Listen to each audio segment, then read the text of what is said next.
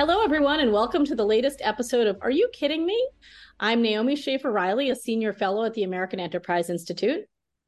And hello, this is Ian Rowe, also a senior fellow at AEI. And today we are excited to be joined by Maralyn Beck. She is the founder and executive director of the New Mexico Child First Network. Thanks so much for joining us, Maralyn. Thank you so much. I'm honored to be here. So, Maralyn, uh, one of the reasons that we wanted to have you on was really to talk about kind of the front lines of the drug crisis in child welfare. Um, New Mexico has been experiencing um, some pretty horrific cases of child welfare problems. Um, there is a obviously a big drug problem in New Mexico. Um, but we want to just kind of talk to you about the approach that New Mexico state government and child welfare seems to be taking toward uh, families and particularly parents who have addiction problems um, and are trying to care for their children or are not uh, trying to care for their children, depending on how you look at it. Um, so, can you describe kind of what the situation is like on the ground there? And then we'll talk about some of the policies. Absolutely. Um, so I live in New Mexico, um, native New Mexican. I live in Albuquerque, New Mexico. I've lived here my whole life, University of New Mexico grad. I'm a public school grad, and I just say that I'm the oldest of four. We're all public school grads. Um, there are great stories coming out of New Mexico. If you look as close as DC, Deb Haaland, our Secretary of Interior, is from New Mexico, right? So, so New Mexico does have great things, and I always want to start the conversation. Unfortunately, um, New Mexico is also what I would call almost a perfect storm of terrible things that continue to happen. And we just recently ranked for the fourth time in five years, 50th of 50 from the Annie E. Casey Foundation for Child Wellbeing. So four out of the last five te- years, um, since Annie Casey has been doing those um, statistics and analysis, New Mexico has consistently ranked at the bottom three every year. Um, but for the past four out of five. And so we are not doing well. New Mexico newborns um, exposed to addictive substance in utero, and this is a statistic that is crazy, increased 324% between just 2008 and 2017 infants born with um, substance exposure, neonatal substance exposure use, continue to struggle with health, learning, social challenges the rest of their lives. New Mexico has one of the highest rates of neonatal opioid withdrawal syndrome, or what we call NOWS, of any state in the nation.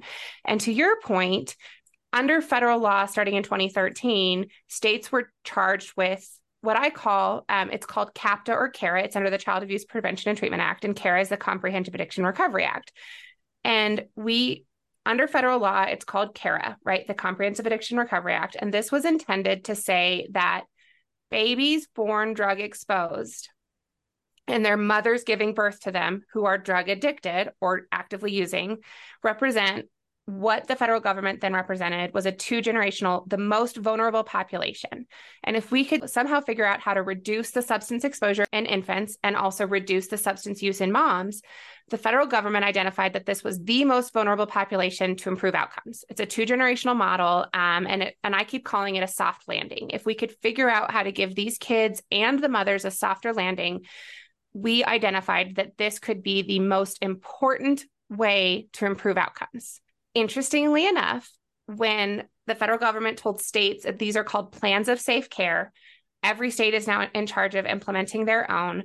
When the federal government said this, um, different states have done this different ways. New Mexico took what we are calling a public health approach. And that's what's made us uniquely different. And I think absolutely detrimental into the way we've in- implemented this plan.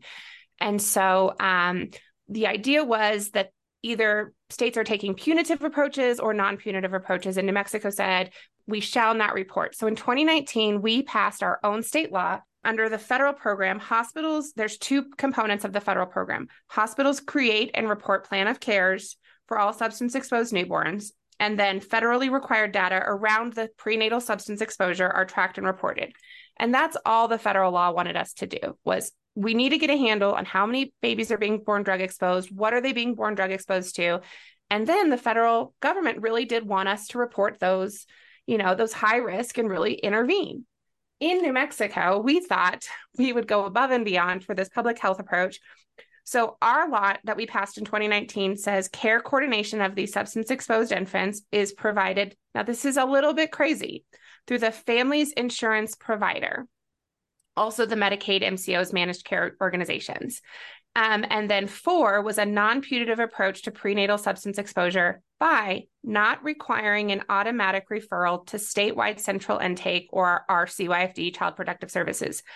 Um, the first two components, which is just create and create the plan of cares and track them, are federal law. The second two, which is care coordination, is done through the insurance companies and then also the non punitive approach of not referring to child protective services when a substance exposed newborn is born to an actively using drug parent is uniquely in New Mexico. And and what's the rationale for not automatically informing? You should ask the person who wrote the bill. Um, New Mexico said that we are taking a public health approach in a non punitive way. And so I call this an experiment gone bad. In the past four years, the implementation, and I think we, I think your podcast does a lot of this, right?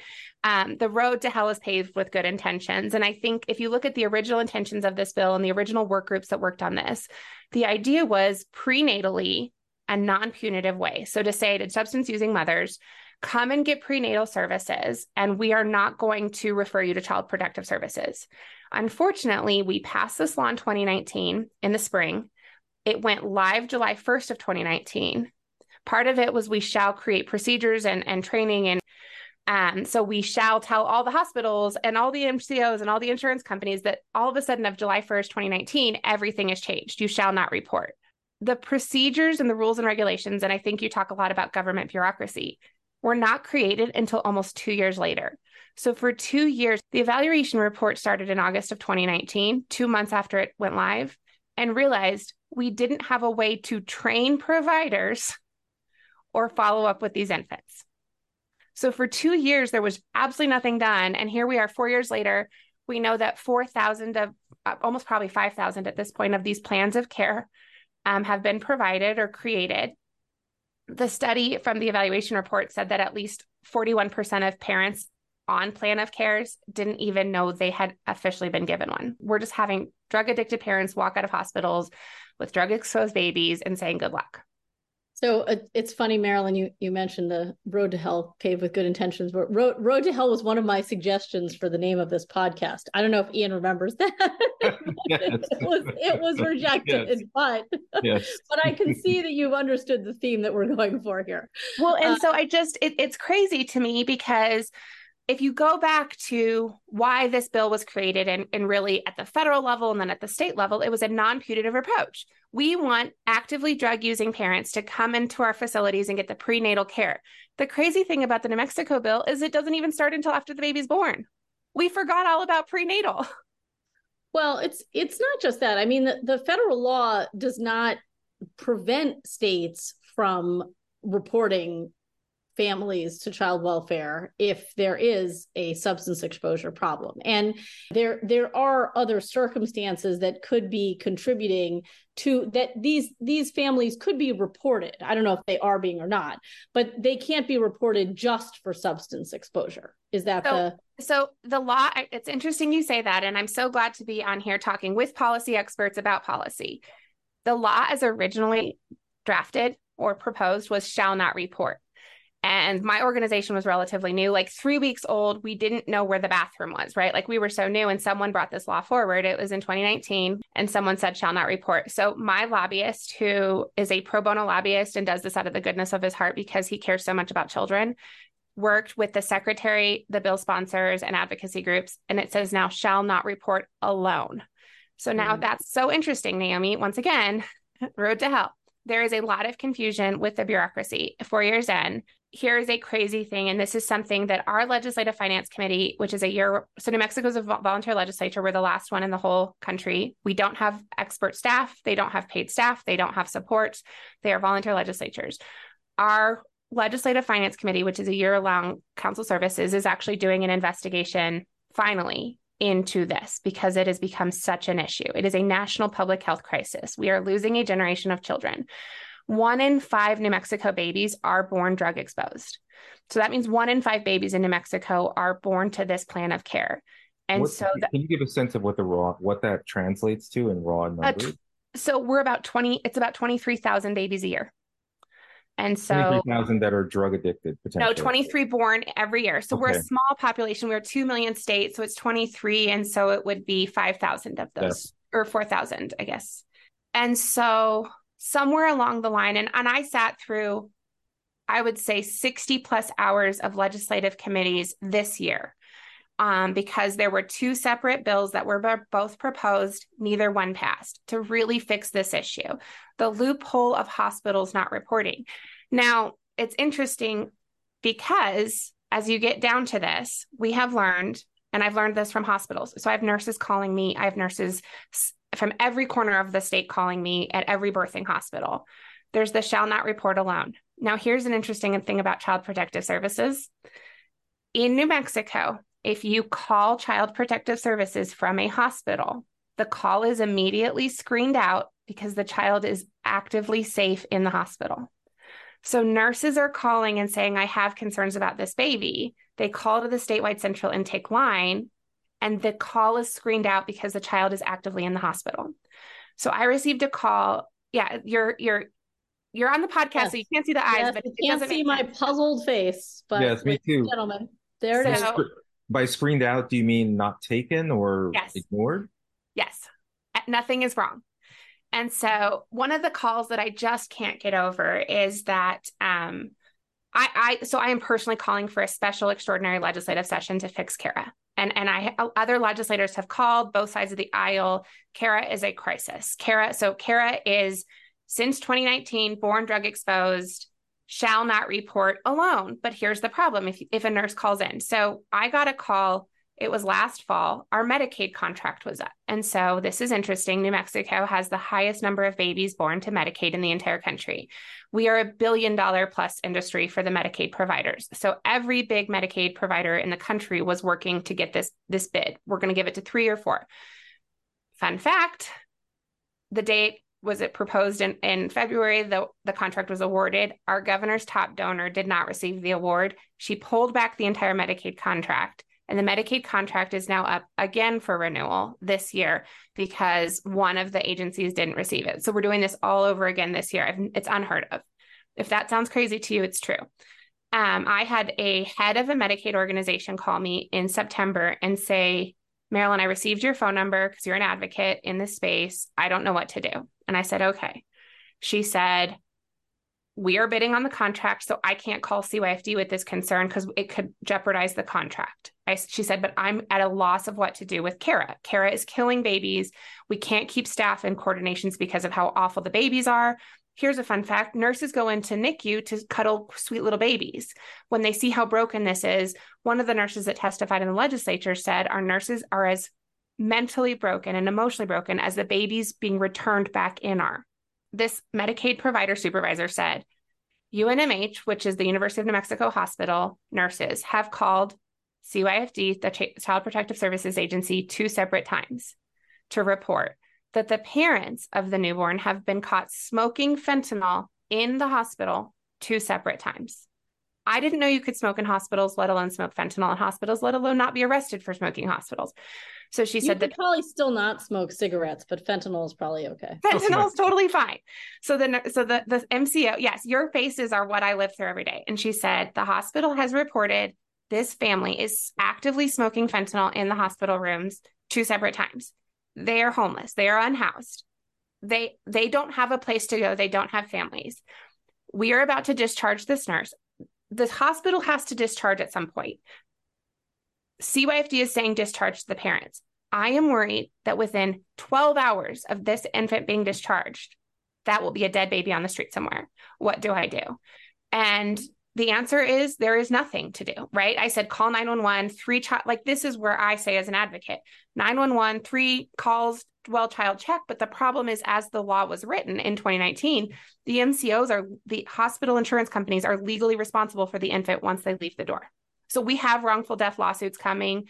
Um, they're crazy. Wrongful death lawsuits against the insurance companies? against everyone. So, because we took a public health approach, and so we didn't say just child protective services, that's the other issue with this is that right now I sat through legislative testimonies, I'm not kidding, where it's not just child protective services it's health it's health and human services department it's the department of health it's early childhood education and home visiting.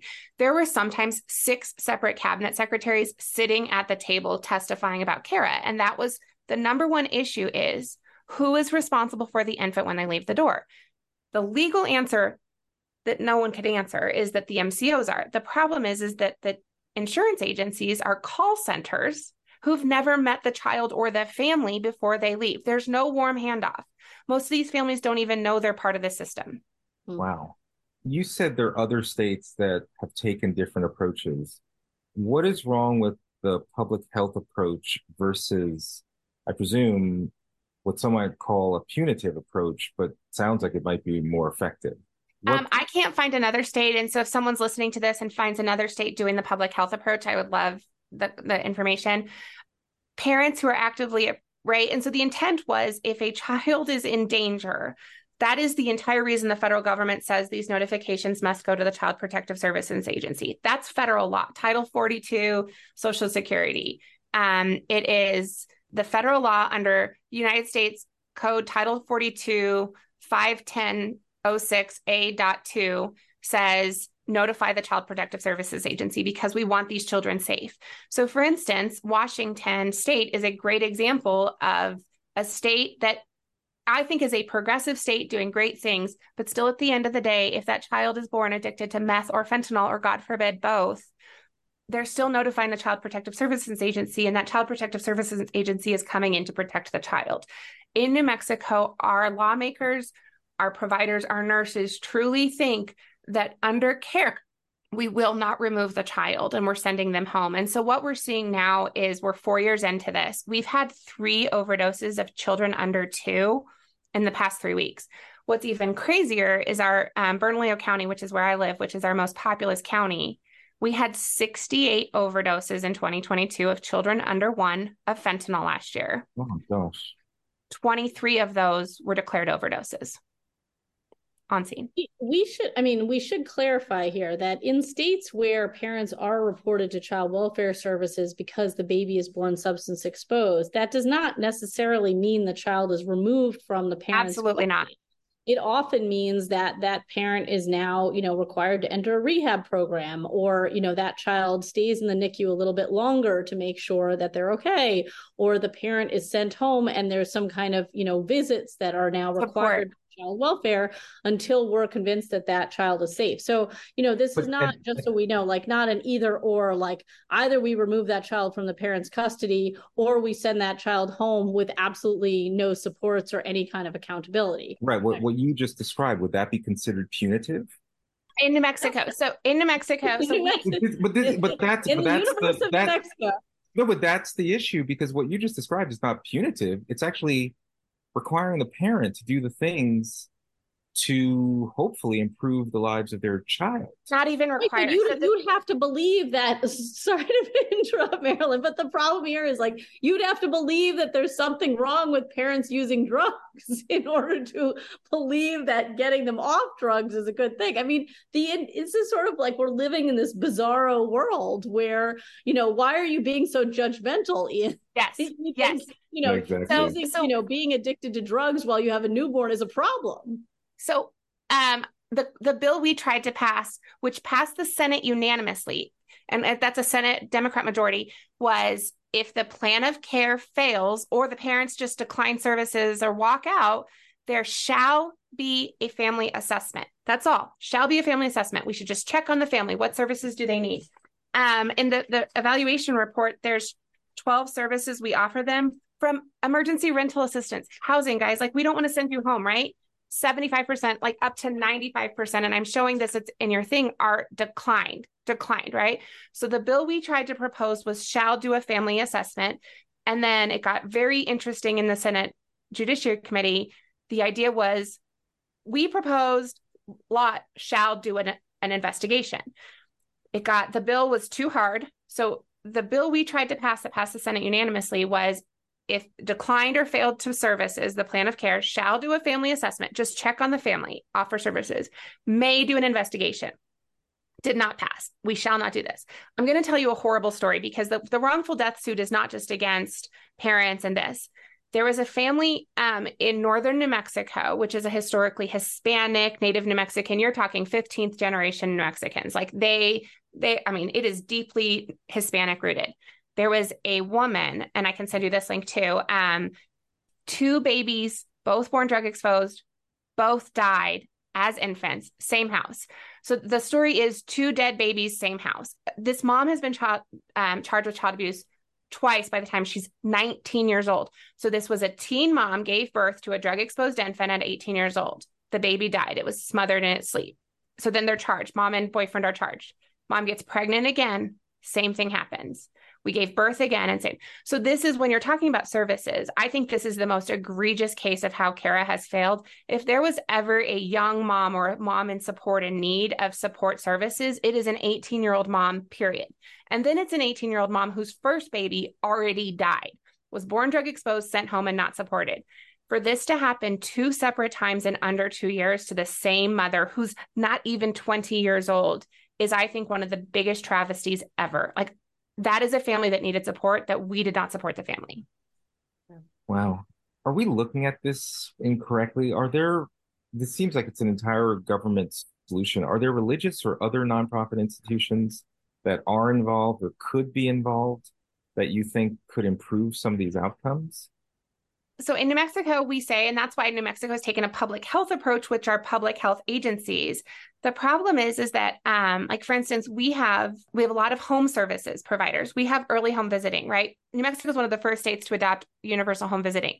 Our universal home visitings, less than twenty five percent of, I think it's twenty seven percent of kids that could qualify for it are actively enrolled, which is a whole different issue, right? We're offering services, and those families that need it the most are not actively um, engaging in it, and so um, New Mexico, we're not a heavily religious state. Um, we are a blue state, Democrat, progressive majority. Um, but we are trying. Like, I don't know that religious organizations would would be the solution, but there are home visiting organizations. They don't even get the notifications to go in and support these families because of the bureaucracy. It that's why I'm calling this a public health crisis. This is not a public health approach. This is a public health crisis. Everyone should be absolutely alarmed. Right. Well, you need, I mean, you know, there is this there are some great partnerships out there in the world of child welfare between sort of government and you know civic and um, religious organizations. But on the front lines when you have these kids who are born in this particular way you know the first line of intervention has to be a you know government intervention. Not you know not that we can't not that they can't end up offering services through faith-based organizations or anything like that. But especially when you see i mean i read that report maralyn like the rate of parents not knowing that they have this plan of care and then declining all of these services it's surprising. I mean i they think clearly either they're not being asked in some kind of proper way like whether they want these services and they're not understanding what is being offered to them or they just think they're fine right. and you know that is obviously the enormous danger here that you know to to to be an 18 year old mother with a baby who's substance exposed to have an addiction problem and to be like oh yeah i'm fine to take this kid home you know is a sign that something is seriously amiss um, and that we need to have a, a much more heavy-handed approach with you know i mean you know we could call it offering services or but you know but absolutely having some kind of mandatory assessment to see whether this parent is really capable of parenting. Fentanyl in the hospital. It's it's not a good sign. Well that's what i just thought is so crazy and we have just become so non-putative it doesn't make sense so, in that report, and I hope you link it on the podcast, um, there were five separate recommendations. Now, this was another crazy thing in the lovely state of the land of enchantment. This report came out in 2021. Not one of those recommendations has been implemented since, including now, this was crazy, and I felt like I lived in a crazy world increasing prenatal screening for substance exposure there was a bill presented this session to provide universal pre screening, which could help reduce bias, right? We don't have it. So here's the other thing we don't even know what we don't know, right? Which is a whole different, bigger issue.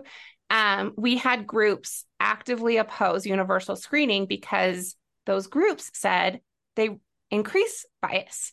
And I'm like, literally, the Department of Health says it reduces bias. But like in this world of politics and policy and far left and far right, and don't pass anything, that bill died because there was a narrative brought forth, an incorrect narrative that universal screening would specifically hurt a, a increased bias. New Mexico is a majority minority state, um, or minority majority. And the screening is universal. I mean, that's the whole point. That and it was, that, you know, I, you know, there's there is this complaint all over the country that um, prenatal screening, you know, increases racial disparities. To which my response is, great, screen everyone. You don't want the bias, fine. We're not going to like look at you and be like, oh, I think you might be high, or I think you might not be high. No i don't care. Do it for everyone. But but then the problem is that they're not really looking at racial bias. They're just they're just care about racial disparities. They yes. come up that you know even after we did this universal screening which was completely even handed you saw you know more of this type of baby have drug exposure than this type of baby because that is the worst possible thing. Well they're assigning causality to those disparities right. of structural yeah. bias as opposed to that's just what it is Right. Well, well, and, and again, give everybody the same blood test or the same urine test. Like, you know, what that's that's not systemic racism. That the, the problem is that they just look at it and say, well, you know, you shouldn't be blaming these mothers. And and as Maralyn has talked about, I mean, th- this is not an issue of blame or not blame at this point. At this point, the question is, are we protecting the kids or not? Child. Right. And and honestly, and I've had to really shift my perspective. Are we protecting the parents, the parents and the grandparents, guys? Like they the, that 18-year-old mother mother who'd already lost a child, she did a disservice. There's a case out of a different county who I mean, the cases I hear are just horrible. Parents have lost three kids already, right? Mom had been terminated parental rights two separate times, but the third kid born under this new law died of fentanyl at 18 months and had already had two separate kids in two separate decades terminated parental rights. But we said no longer does New Mexico take drug exposed babies in. We'll send them home to drug dens, trap houses, but don't worry, it's a non punitive approach. And I, I, just think that we can do better. Um, and this is a public health crisis. I think, unfortunately, a lot of states are actually, you know, moving more toward this approach. I mean, Connecticut has taken started to take a public health approach. Um, I, I think I think more states are going to take this up because I think the narrative is definitely becoming, um, you know, why are you why are you blaming these parents and you know what's really wrong with drug use anyway. So it's interesting because some of our, our strongest ad- advocates on this side are um, returning citizens from the the jails have actually come out really strong in favor of what I would, I'm not, it's not a punitive approach. It's a support based approach, right? It's an mm-hmm. assessment. Ooh. Like, let's come together. It's a child welfare agency. We're all responsible. And it's interesting because these returned citizens, former felons, have come out and said, you cannot parent a child while actively on fentanyl or meth. And here's the crazy thing about meth meth actually prohibits bonding and is as part of its chemical buildup, right? So it's funny. New Mexico is where Breaking Bad is filmed. Every single human on earth, I feel like, knows about Breaking Bad. We live that life meth actively prohibits the ability to bond with your child, right? Meth makes you paranoid, right? So there's actual chemical reasons that parenting on meth is not a great place to be. Fentanyl is a whole different we we call it we're no longer calling it fentanyl overdosing, we're calling it fentanyl poisoning, right? Police officers in the wrong time at the wrong pl- wrong place at wrong time simply by breathing in fentanyl can also be poisoned or overdose. There's such you know, one in four is going to kill you. So this is a crisis and I'm not going to judge your parenting, but I want to make sure both you and the baby are supported. And and again, really those families declining services, we have to do better. I don't want to take your children away. I just want to make sure you none of you die. Yeah. Yeah a low bar. All right. Well, thank you so much, Maralyn, for joining us today. Uh, it's been another depressing episode of Are You Kidding Me? um, uh, you can get episodes of Are You Kidding Me on the AEI podcast channel or wherever you get your podcasts. So, with that, I am Naomi Schaefer Riley. And I'm Ian Rowe. Thank you, Maralyn. Thank you so much for having me again. Um, we can do better. Absolutely.